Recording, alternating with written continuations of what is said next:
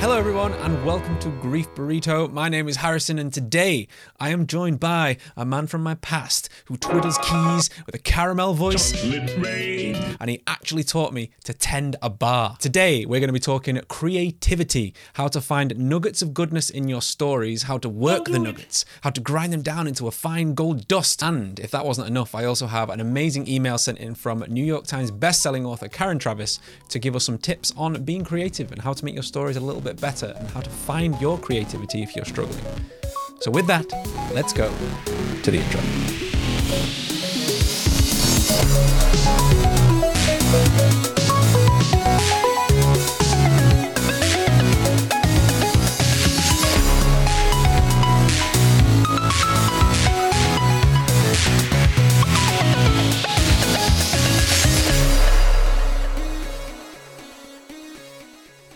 With that, let's jack in, jack off, whichever you prefer. You feel free to ch- choose your own adventure with that one. It depends what time of day. So, we've been talking about The Matrix. Let's start there. What was your thoughts, first of all, on the film, Greg? now, are we talking first Matrix or Matrix Resurrections? Oh, Resurrections. Resurrections. Oh, yes. Oh. Oh, I thought we were going to start this out on a positive note, but never mind. Uh, no, I, I, I was hoping when I saw the trailer for the film that, that everything that you'd seen in the trailer was just a big red herring, and I thought that this was just, you know, oh, Oh. they're just they're just luring you in to think that it's just the Matrix again.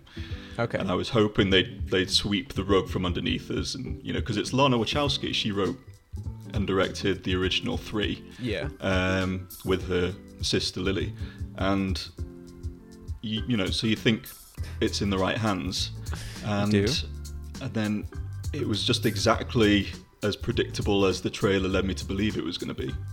It was. But was that not meta in itself? Was that not planned all along? yes, it's it's possibly the most meta thing I've ever seen in my life.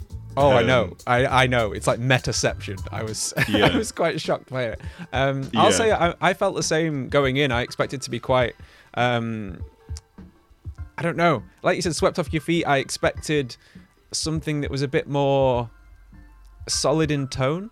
Like it Mm. was very not. I don't want to say by the books because it wasn't by the books. It was still very weird and it had a lot of odd ideas with its like metaception um, Mm-hmm. that it, it hit you in the face with Yeah, but it wasn't like concise. I, I think that's the best way to describe it. Like it it didn't feel like a solid thing. Like where the original Matrix film was so defined in style, in tone, in concept, it was like Yeah. an auteur-led project. And uh, this is a, an an auteur project is something that me and Jordan spoke about last week. For any listeners tune into this one, if you want to check that out, go back to that episode uh, where we talk, spoke about a game called Another World. Are you, are you familiar with Another World? I've not heard of it. I'm afraid. Sorry. Okay, don't worry. Uh, some people won't have it. It's not like the biggest AAA game that people know of. It's uh, Right. it's one of like the original indie games that was made by one guy, um, called Eric Wow, Chahi. okay. Yeah, and it was made for the Ami- the Commodore I Amiga. have heard of it. Yes, Yeah? I've heard of him. I've not heard of the game. I'm not. I'm not. Yeah, uh, yeah. I'm not familiar with the game. Yeah, so that's that was an auteur project that we were talking about, and that was how I was expecting this new Matrix film to be again because of how the originals were. I was expecting it to have such a concise visual style as well to it. Um, yeah, and I it felt it like the little first odd. the first Matrix film. It it was written and written and and changed and Mm-hmm. you know it, it, it was like a, it was like a ten year period in which they were writing this film and and Yeah. um and they just made it perfectly. You know, it was a masterpiece. Yeah, they did. It's, um, yeah. Your thoughts on Yeah, I mean, we we should we preface you know that we will go into spoilery things in while we're talking about this. Um, yeah. and in in terms of the creativity of the film, like I have some questions for you specifically about creativity, um, because I have certain thoughts on what makes me creative, and I put out questions to our listeners and viewers about what that gets them creative. So if you're to sit down, Greg, for you know, light some candles. get yourself ready for some solo creation for the evening. Do you get greased up? Like, what's it? What's how do you get yourself ready to write something interesting? I, I don't like staying in one place. I like Ah, okay. going for a walk, and Mm-hmm. because that really it gets the juices flowing, and It does. you know It's you called can, blood, you can Greg. Visualize things, and it's, it's a little bit. and other things. Whoa! Dogging early in the podcast. It's fine. It's fine. It's kid friendly. I've usually got my head down and uh, make no eye contact with people. It looks incredibly Mm-hmm. rude and I look a bit weird probably. I'm I'm I'm mulling it all over in my head and it's it's the best way I, I find of just being able to just map it and see where it's going Mm-hmm. and it's like a it's like a puzzle piece that doesn't work yet and you've got to try and figure out how it all fits together. Yeah, you've got to find those corner pieces and get them around, Yeah. haven't you? And then build sort of it inwards and outwards simultaneously. Yeah. I don't know I don't know how people like sit in a room and just Just smash it out. smash it. I, I just can't. It, I Yeah, sit no, in a room and I'm just like, "Grr." No, I'm I'm the same. Like if if I'm doing something creative, um, I guess first and foremost, I'm very much like I, I need to find a mindset. Uh, I find that music often helps me when I'm working on something creative, and it tends to be that it has to be something similar to the concept of what I'm working on. So the music has to be similar to something that you would feel in that world. So, if, for example, if I'm writing um, parts of my sci-fi novel, I would listen to something of that ilk or something a bit more unusual that has a bit of mystery to it in, in the way it is Yeah. music. I find that sometimes being creative is like falling asleep. If you try too hard, you end up tossing and turning all night, and you'll get stuck. Yeah. Like you'll never find a way out of it. Some some days though, that's what that's what's frustrating. I don't know if you find this as well. Some days I wake up and it, I I will wake up at like half six in the morning, and I'll be like, right, I'm ready to do music, and I've just got to get up and I've got to put my headphones in and just go. Mm. yeah, just do And then it. I, yeah, I see people about 11 o'clock. I come out of my room and they're like, "I- have you been working? And I'm like, yeah, yeah, since like 5 a.m. And they're like, what the heck are you doing? it's it's bizarre, isn't it? How it just sort of Yeah. Mm-hmm. comes to you in freak moments.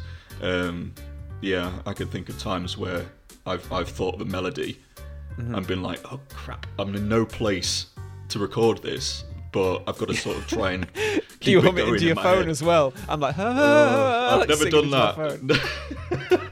Mainly because my vocal range is, is Uh, microphones can't pick it up, decidedly yeah. bass. Yeah, it doesn't sound too good. But um, but yeah, it- it's it's weird. And there's there's days where you do struggle to Mm-hmm. um, to manifest it, and but sometimes it's better to just write something than nothing, even if it's rubbish. Yeah. Uh, you know, I have a phrase called "write for the bin."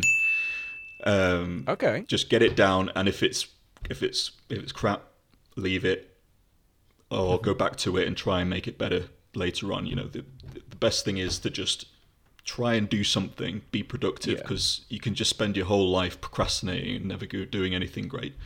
Yes, Um, yes, you can. And that frustrates me to no end. I, I see Hmm. people who are immeasurably creative. And I'm not going to be specific about certain people in case I trigger them um, or in case they're listening. Um, But I, I know people who make amazing things and they will not release anything. I I try to stick with a manner like you mentioned then that iterative creativity is better than nothing in that like you said getting even if it's a section of a story down and even if you know it's bad just for that moment at least you've got that core nugget of an idea in there that you can then go in and whittle it out to find out the best way to get it on the Exactly. page or whether it's music that kind of thing like when i'm doing Yeah. music like just to let the listeners know greg is also a musician as well he does some amazing amazing music i love your mm-hmm. stuff dude it's always very Oh, cinematic cheers, man. Um, when it when it's music, you can be humble. You can be like, yeah, yeah, this is me. You're in a safe space, Greg.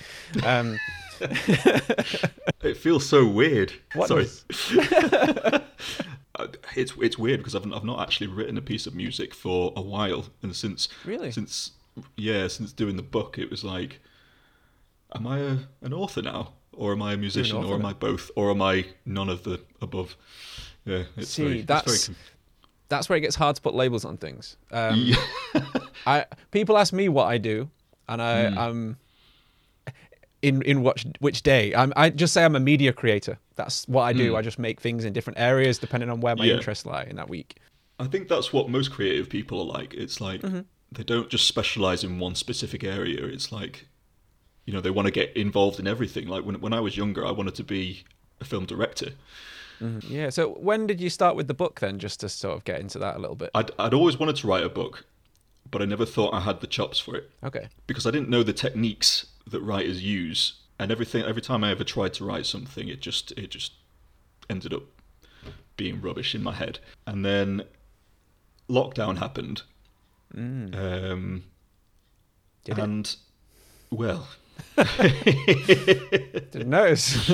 so everyone's locked away for for days on end, and I had this idea of this character who's you know been locked away his whole life and doesn't know anything about the outside world, and all of a sudden he gets thrust into this world that he knows nothing about, and he has mm. to sort of learn to adapt to it, and and I'd always wanted to do a story about like freedom fighters and you know um, mercenaries going up against the corrupt government and things like that. But I'd never had a an avenue in which I could link all the Yeah. pieces together, and then it all just sort of started falling into place during lockdown. I had all this free time going for walks and stuff, and it just sort of I was just like, right, just just start writing, start writing, and see where where it ends up. And then Mm-hmm. about a year later, I was able to publish it, and it all just seems a little bit surreal. so it, it is properly published now. yes, yeah, yeah, it's on Amazon. Shit, man! Kindle, you didn't tell me that bit. I thought you were just working on it still. Oh my god! No, no, no. Oh, thank you, thank you. yeah, it came out just just before Christmas. Oh, amazing! That's so cool. I did not know that. Amazing. Make sure to send us links, and I'll put it in the. In I will do, man. I will do. And stuff. Thank you. Definitely. So, in in a manner of when you're being creative like that, then I suppose Mm-hmm. you didn't have um, a community to write with, like they did in the Matrix, where they had a literal boardroom creative scene. what did you? Uh, Mm. I did what did you not. make of that? Yeah. Well, th- I mean, this is the aspect of the film which I find most interesting because it Hmm. almost feels like it's ashamed of its own existence, or it's trying to, it's Yeah. trying to take the miss, the mick out of the reason for it to exist. yeah. It's really interesting to think about the the, the way that films are made nowadays, and Mm-hmm. you know, once you've got one really successful film, then the the person who funded it is like, right, more of that, but better and bigger, and you know, Yeah. we want to make more money next time. I'm I'm split on my opinion on like sequels and stuff because Mm-hmm. obviously you'll never capture the magic of the first one, but you still want to see these characters again in different scenarios, and yeah. you want to further the story a little bit more. You almost lose a bit of creativity that way. Yeah, it, it's hard when you want to see a character change like that because you, you almost you want to put them in a completely different situation. And when you look at sequels that have worked, and there's obviously the few that people always pull out, like Aliens and Terminator 2, and you know, mm. it's and those films are very different than the original films, and that tends to Yes. be why they worked because they are taking the core concept of what did work, but then changing the format around the nugget of creativity that's in there, if we're going to call it the nugget or whatever it is. Um, Yes. And that tends to be why it worked. and the characters have evolved as well. They've they've Mm-hmm. they're not the same person that they were in the first film. Whereas a lot No, of the no. time in sequels, it's like, okay, let's do the same thing because what else can we do?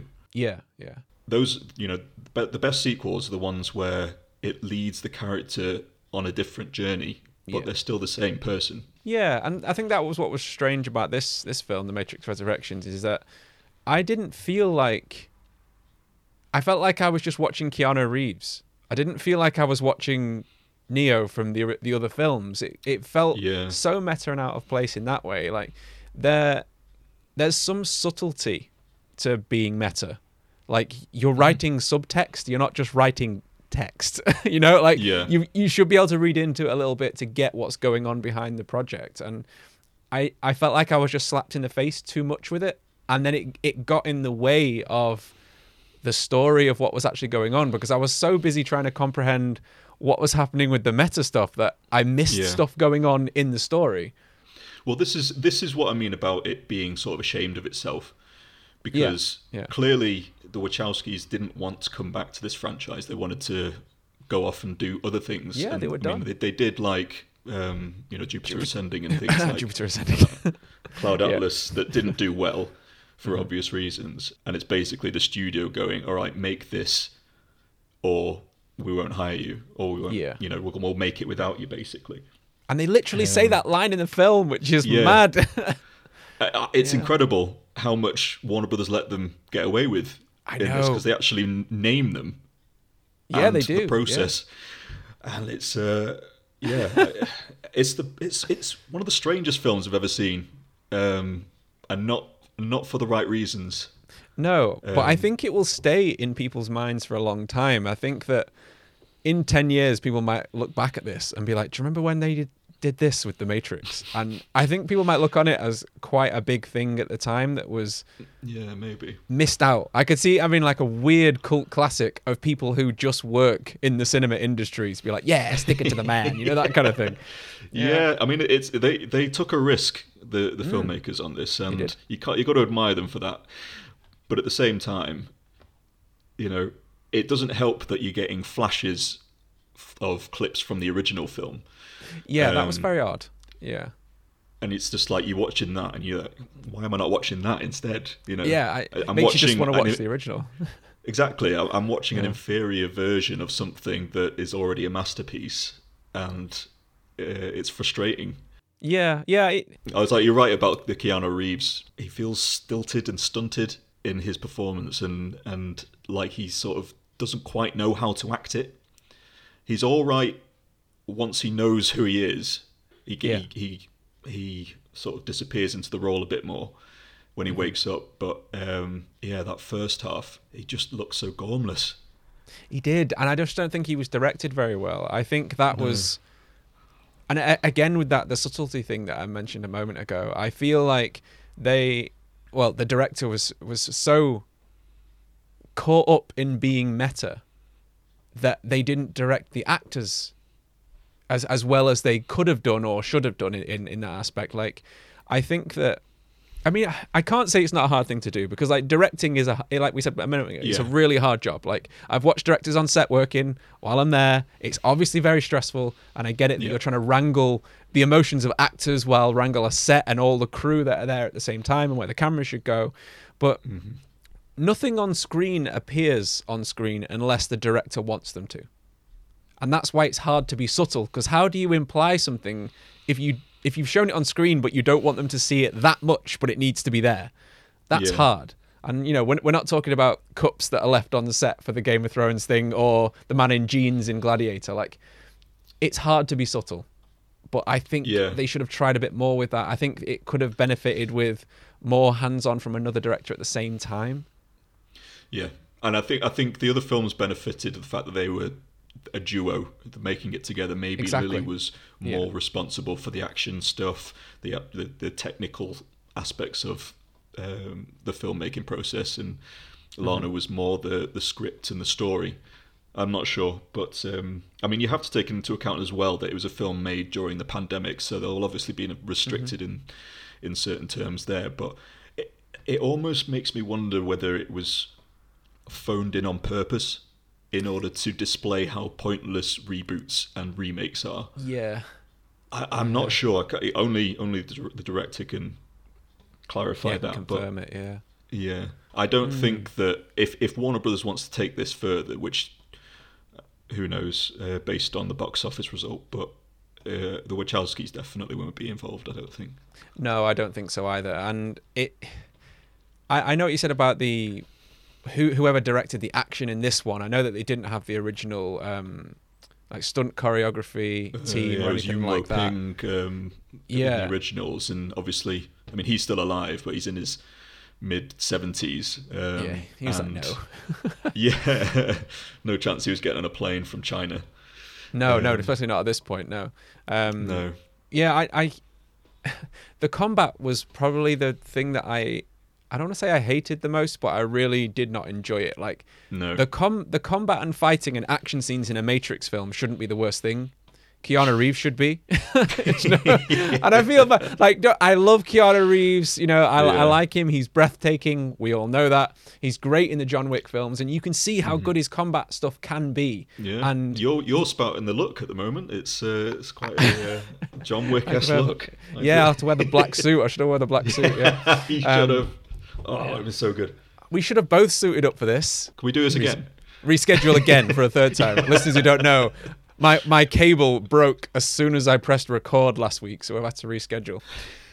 um, right, what, what is next on my list? So we're going to talk about a bit of creativity, and I said that I mentioned that we got uh, an email in from Karen Traviss. Um, mm-hmm. If anyone isn't familiar with Karen Traviss's work, she's written, uh, she wrote Gears of War 3. She's written, I think, five Gears of War novels. She's written three Halo novels, loads of Batman books, 10 Star Wars books. She's done, yeah, she's done a lot. She's done a lot.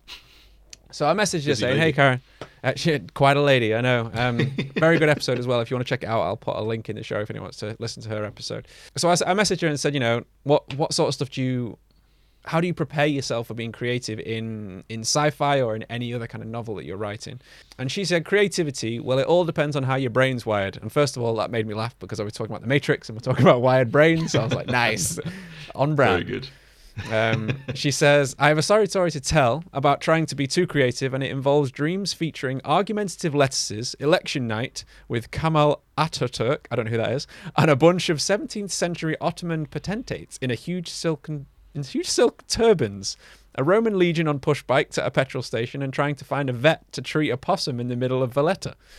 Uh, long story, but I'm not going to go into any of that. But that is why it I sounds like she's been. Uh...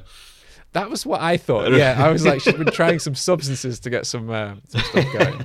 but she said that's why she struggled so much getting into Mother Death, which is her latest novel. Right. She said her old method is tried and tested, and it was a very hard lesson in not fixing what isn't broke in terms of creativity.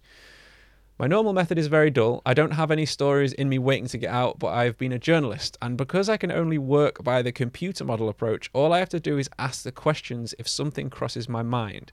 Like, why do people do that? What if we went there? What if X suddenly vanished? They're questions that I'd ask if I was interviewing someone, and I work from there. It's just extrapolation. I don't exert any will on it. I just juggle big data sets of likely outcomes in my head based on profiles of characters that I'm writing. Another writer asked me why I decided to have something happen in X book. And when I said I didn't decide anything happens, I just followed mental flowcharts dictated by what the characters' personalities are like. He just didn't get it. I know it's unusual, but it's all I know how to do. And I find that really interesting. Firstly, mm. because it's allowing your mind to jump between divergent paths. And I don't know if you're similar to me in this aspect, Greg, but I, I find that I'm much, much better when I'm working on multiple projects at once. Um, a lot of people who know me know that I work like that. So I'll be working on art over here, music over there. I'm doing stuff with my business and I'm doing the podcast and I'm launching some other stuff. It's I just find the more I get my brain working, the more creative it seems to be because while it's working on one thing, something else is being worked out in the background, and then I go, oh, that's a cool thing for this. It's like I can't do more than one music piece at, once. I can't do okay. more of one and the same thing. Mm-hmm. Like I can only dedicate a, a, few hours to to writing, for instance. Yeah. Um, throughout the day. However, if I balance that out with something else, mm-hmm. then I can get something like else done, and it's almost like I've rebooted my brain for the thing that okay. I'm going to go back to later on. If I focus too long on something, I, I burn out and it doesn't quite work unless unless it's film music because then that's something that I can actually really like. I can just concentrate on that for for hours, like yeah, full day. I'm not sure, not sure why that is, but uh, but yeah, I, I, I know what you mean in terms of uh, doing multiple things. It keeps you keeps the juices flowing, keeps you moving about, and like I say, it resets your brain for the next project that you need to work on. Yeah, definitely. And I I find that sometimes the best ideas that come out are almost like I said then about your brain concentrating on something else. It's mm. almost an unconscious effort to when you're writing something, for example. I tend to find that when my best ideas come up, it's more that I'm discovering them than I am thinking about them. They tend to come out in their own manner. Like I've I've written a couple of well, I've got a few different novel ideas that I'm working on at the moment. Some way more complete than others. Some are still very, very mm. basic. Um, but some of the best have come out of my dreams, which I almost feel like I can't take credit for because it just happens while you're while you're in it. And but obviously it is your brain because it's you know yeah. it's come up there. Um, yeah, yeah. You should be able, you should be able to like monetize your subconscious. I I don't doubt that we will be able to one day. I, I I think we will. People will be able to jack into your dreams. That's the worst idea ever. Make NFTs of your subconscious. People will be all over that shit on the internet. Yeah. Um, right. Let's see what Karen has said next. She says, My creativity is very simple. I pick a situation or an environment just like you would with a game an abandoned outpost on Mars or a civil war on the Isle of Wight, a society made up of angry old women, and ask what kind of person would be in that environment. Then I flesh out the characters and their psychology. I throw them together, let them interact, and see what happens. Again, like she's more discovering what would happen as opposed to writing it herself. I can disassociate and think like them. The change in brain activity that allows this that has actually been demonstrated in MRI experiments with actors, believe it or not. So they actually seem to Wow. become different people when they're acting certain roles. Um, that's why I never really know where a story's going until it actually gets there. Characters surprise me most of the time. So when I say a computer model, I do mean it. That's how my brain works. It's also very visual. If I see a picture, I can write a book about it, and there's always a story in every single image. I I feel like this route is interesting because it makes you live the character that you're writing. And it's not Yeah. in it's not like you're thinking what would this character do? It's more like you're sitting as a back seat in the person's brain while it happens as like an outside viewer, you know? Yeah, yeah. It, it struck me whilst I was walking the other day that a lot of the characters I created for my book, it's all just different aspects of my personality, just Yeah. in a different form. Like Mm-hmm. when I was when I was young, I used to be incredibly anxious, like Mm-hmm. from my teens to my mid to late twenties. Very anxious person and struggled really with, with speaking to strangers and just you know making eye contact with people. So I I just sort of poured all of that stuff into this this one character who's been isolated from the world and so would be anxious. It makes sense for him to be anxious when Yeah, he yeah. all of a sudden gets thrust into these crowds and you can only really draw on what you know what you know about emotion what you know about people and Mm-hmm. you know there there are some there are some evil characters in it as well but it like no one is inherently evil. They just they make bad choices based on I don't know the hard times that they've endured. And yeah it's it's interesting where your brain goes when you're thinking up these sorts of characters. Um, Yeah, totally. they are they are a part of you whether you like to admit it or not. Yeah, yeah, I think they are, and it's it's quite interesting what certain writers come up with when they're writing characters. For example, like look at Stephen King when he wrote Jack from The Shining. yeah He Basically, wrote about himself hating his kids, yeah yeah and uh, it turned out quite an he's done quite novel.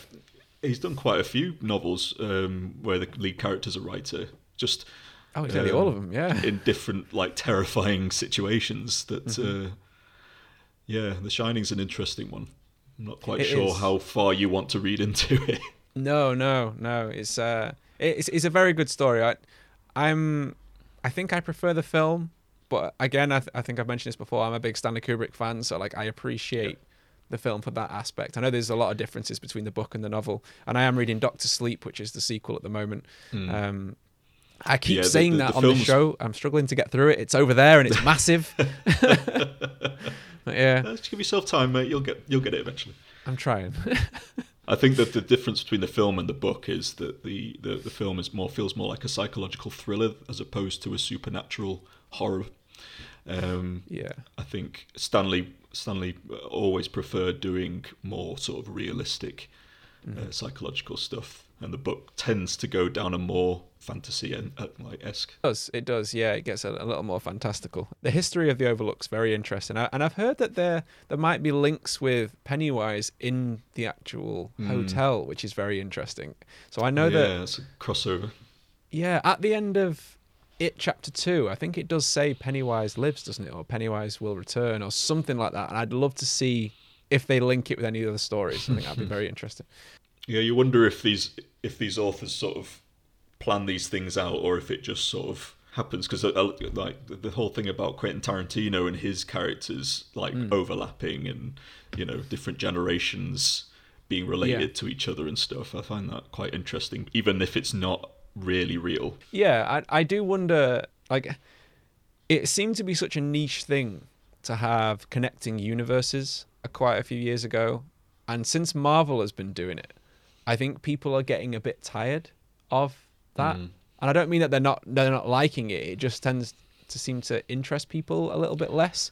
It's very difficult to do it well.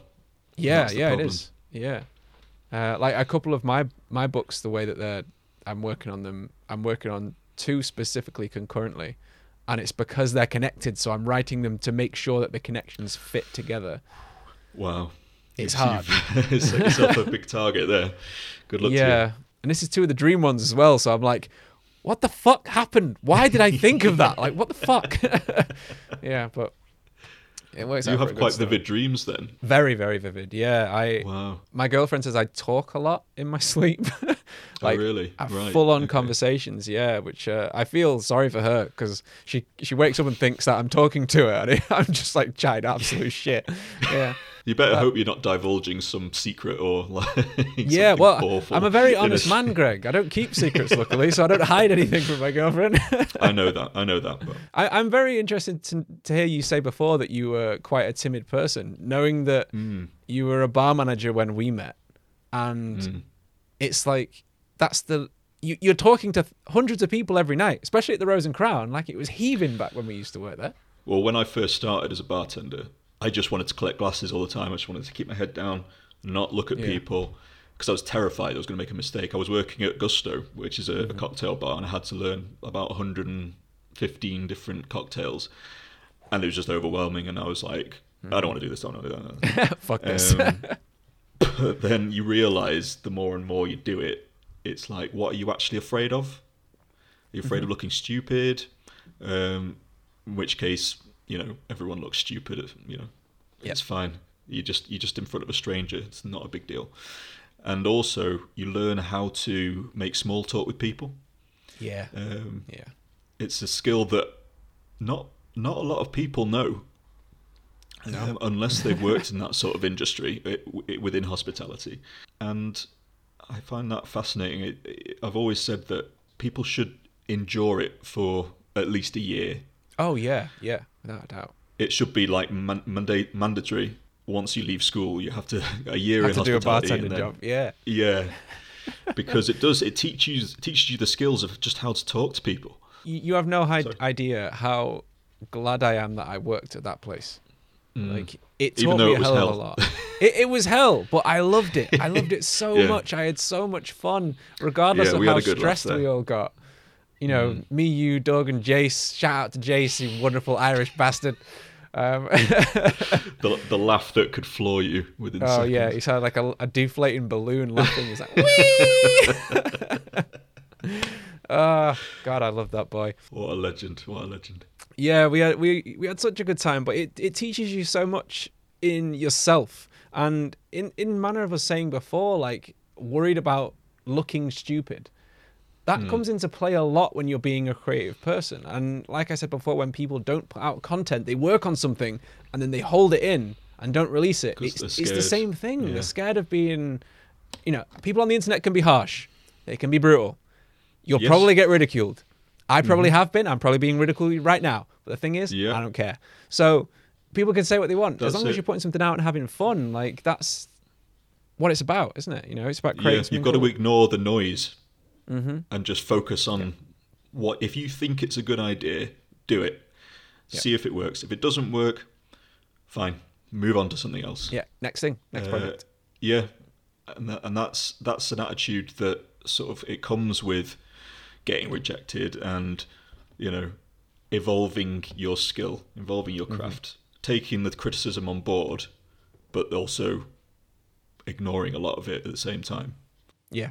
Yeah. Totally. That's been something that I think only in the last four years maybe that I've I've been able to just latch onto and just say right if it if it fails it's not the end of the world you've got to have the the bravery to see it through to the end for it to Mm-hmm. fail because otherwise failure is just a guarantee if you don't try, you always fail. Really, you, Yeah. you just got to try. You know, you've got to get something out at the end of it. And it's sometimes it's the it's the like a lot of people say it's the lesson that you learn from the failure that's more valuable than the failure itself because then you know what to do next time.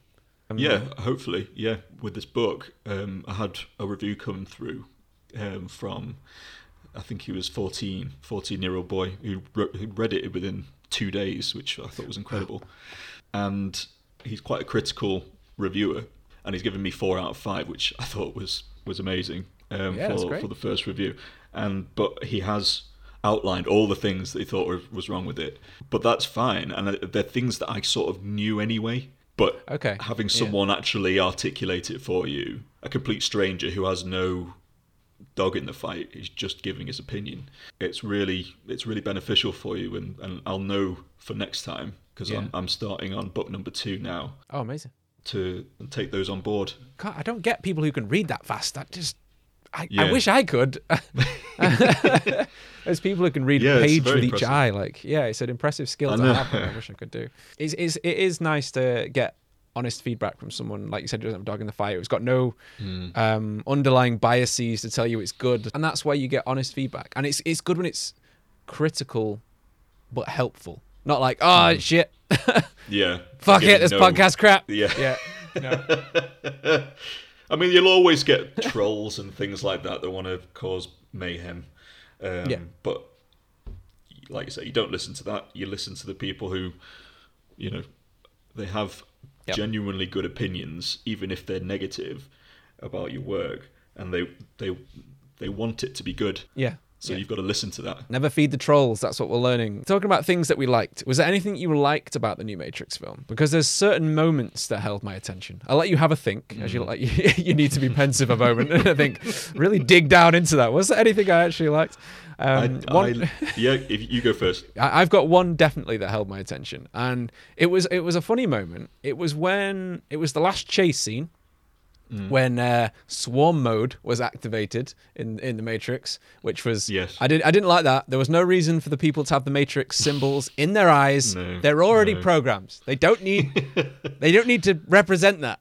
It doesn't make sense because you'd want Trinity and Neo not to know who was bad, who wasn't going to kill them, or were going to kill them. You wouldn't want them to know that. So why show it?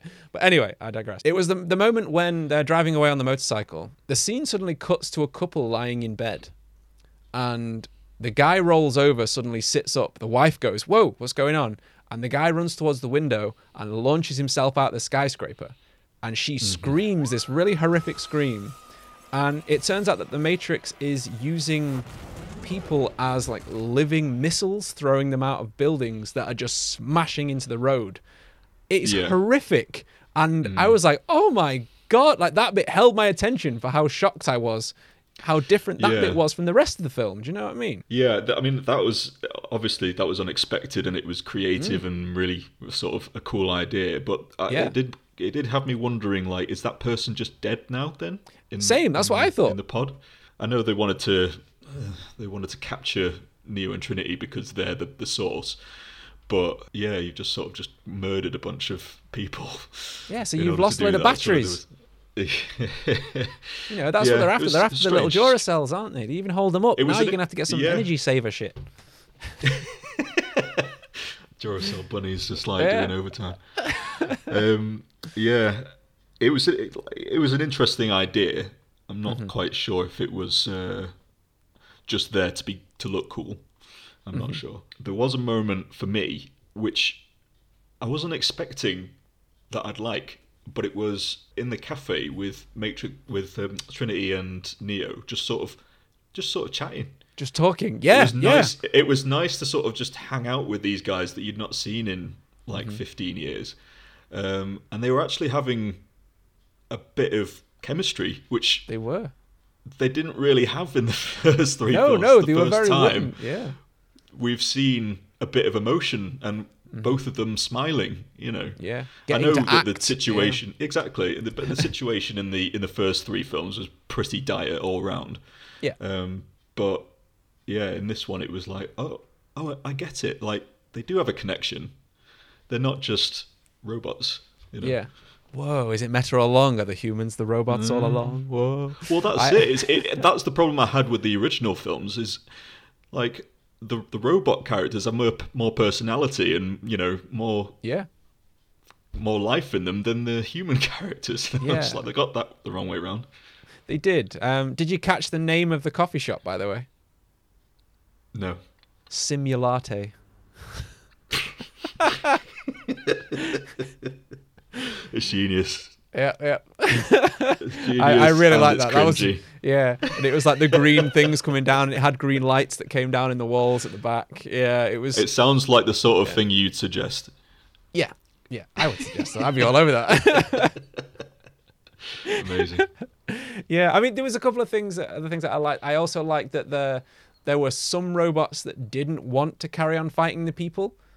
And that Yeah. sort of defected because they wanted peace. Because if you watch the Animatrix, which is the animated like short films, if any listeners, if you haven't checked that out, make sure you do. It's very cool. There's a couple of good uh, episodes in that, including the first time I ever saw a character get their head smushed, and that was Yes. as watching that as like a 14 year old kid. Oh, uh, oh, no, the sound design on that. Yes, It's incredible. like like the mountain in Game of Thrones, like that moment. You uh, again, not spoiling that if you haven't seen Game of Thrones for some reason, but yeah, you'll know the bit that I'm talking about if you have. Check that out, and you'll see that some of the machines weren't the bad machines weren't the bad guys in the first place. It was the humans that started it all. So it was nice to see that some of the machines were wanting peace and they have these like weird they're made out of like spheres like nanospheres aren't they that exist in the real world but they're mm-hmm. p- programs from the matrix and they sort of dangled this cool idea in front of us of like oh some of the machines don't want any of this but ignore that look at all this shit over here like Yeah. we're going to look at this much less interesting story which was a real shame you know and i like the weird bird Yeah. cobra robot that was invisible and wasn't it, it wasn't supposed to be in this film it was felt like it was from a different film you know but Yeah. Hmm. Yeah, I mean the the technology is obviously it's come along. It's come a long way in the last sixty years or whatever it was. Um, uh, and yeah, the design of the robots was pretty cool. I like the little the little helper robot. That, Yeah, the little um, guy. Yeah, he was cool. the- Yeah. But yeah, you're right. I think they spent too much time in the Matrix.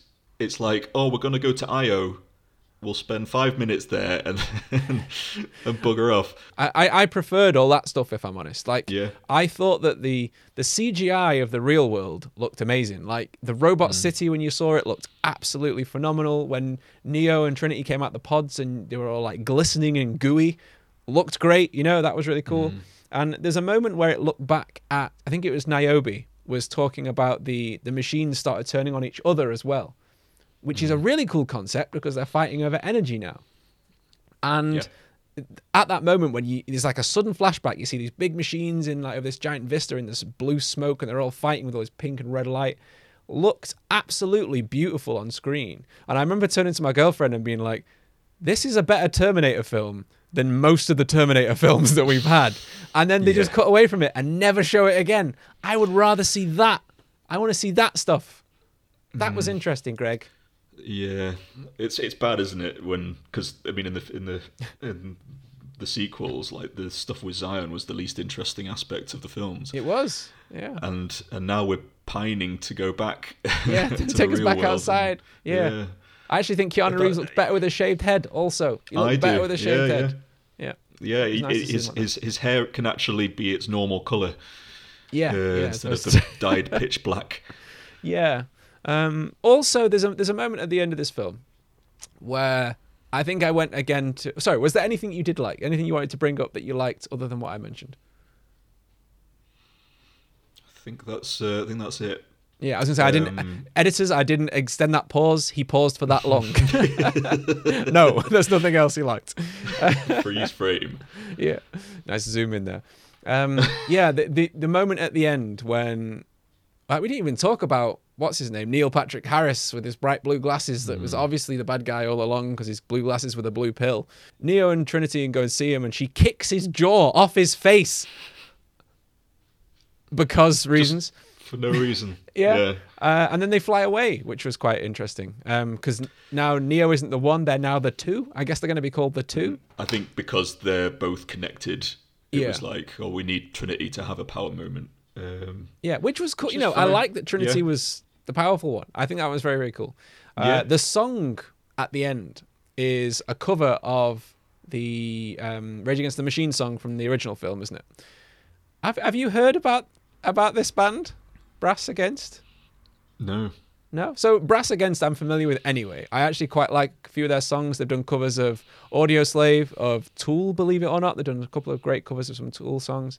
Um, recently, they've been in the news because the uh, the singer, who is a lady, peed on a man's face during a gig on stage. Of course, why wouldn't you? And so I had to jump into the internet and find the video, as, as you know, I, I do. I do these things because why? I don't know. Um, so I found this video and it was blurred out. Like I'll say, you know, the the the moment of the pee was blurred over what was what was happening. But Mm-hmm. good God, that stream! I thought he was going to drown. I've never seen so much liquid. I, uh, honestly, I. She was clearly holding it all day. I know, and she was singing the at the same time. moment. She sings that Oh, song God. while she's peeing No on the way. Oh, man's head. Oh, so, like, the diaphragm power must have been really forcing that pee out. Oh, I might insert Wow. a clip, maybe in the uncut version. If you're on Patreon, you'll I probably get the uncut version. People will need context for that. Yeah. Maybe just an image. I don't know if I can add that to I'm our stream. definitely going to uh, be searching for it after this interview. Yeah, uh, honestly, check it out. You'll be amazed. But But yeah, the song, and, uh, the song itself, nothing on the original, unfortunately. No, no, it's, it's nothing on the original. I- I'll say that. Um, however, if you want to see Brass Against, they're touring with Tool right now, so you might be able to go see them. They're not a sponsor, but they could be. Um, the song's amazing. I don't know if you've Yeah. heard it yet. so good, so good. I hope they sing it together and pee on more people. Um, so, Greg, I think we're actually coming to the end of the podcast, as this has been an hour episode already. Right. As we've been flying through this. I know, it's Um, been, uh, it's, the time's flown. It's been wonderful. Um, do you want to give us another quick synopsis of the book and where the listeners might be able to find it if they want to check it out without looking at the link at the bottom? Sure. It's called Magnus Powell and the Shadow Squad. It tells a story of a 15 year old boy called Magnus who's been locked away in a prison his whole life. It's set in a post apocalypse future where a, a biological weapon has wiped out most of the planet. And so everyone's sort of hiding away in underground bunkers and the world's gone to pot basically. Yeah, but, what about the book? What's in the book? See how I got my inspiration? Eh, but the government had disappeared to this city in the sky called Arcadia. And if you're wealthy enough to to live there, it's great, but they won't let anyone who's not a certain elite level. And so this band of mercenaries, they break into the prison holding Magnus in order to let him assist them in their sort of revolutionary quest to overthrow this government that's hiding Okay. from the world.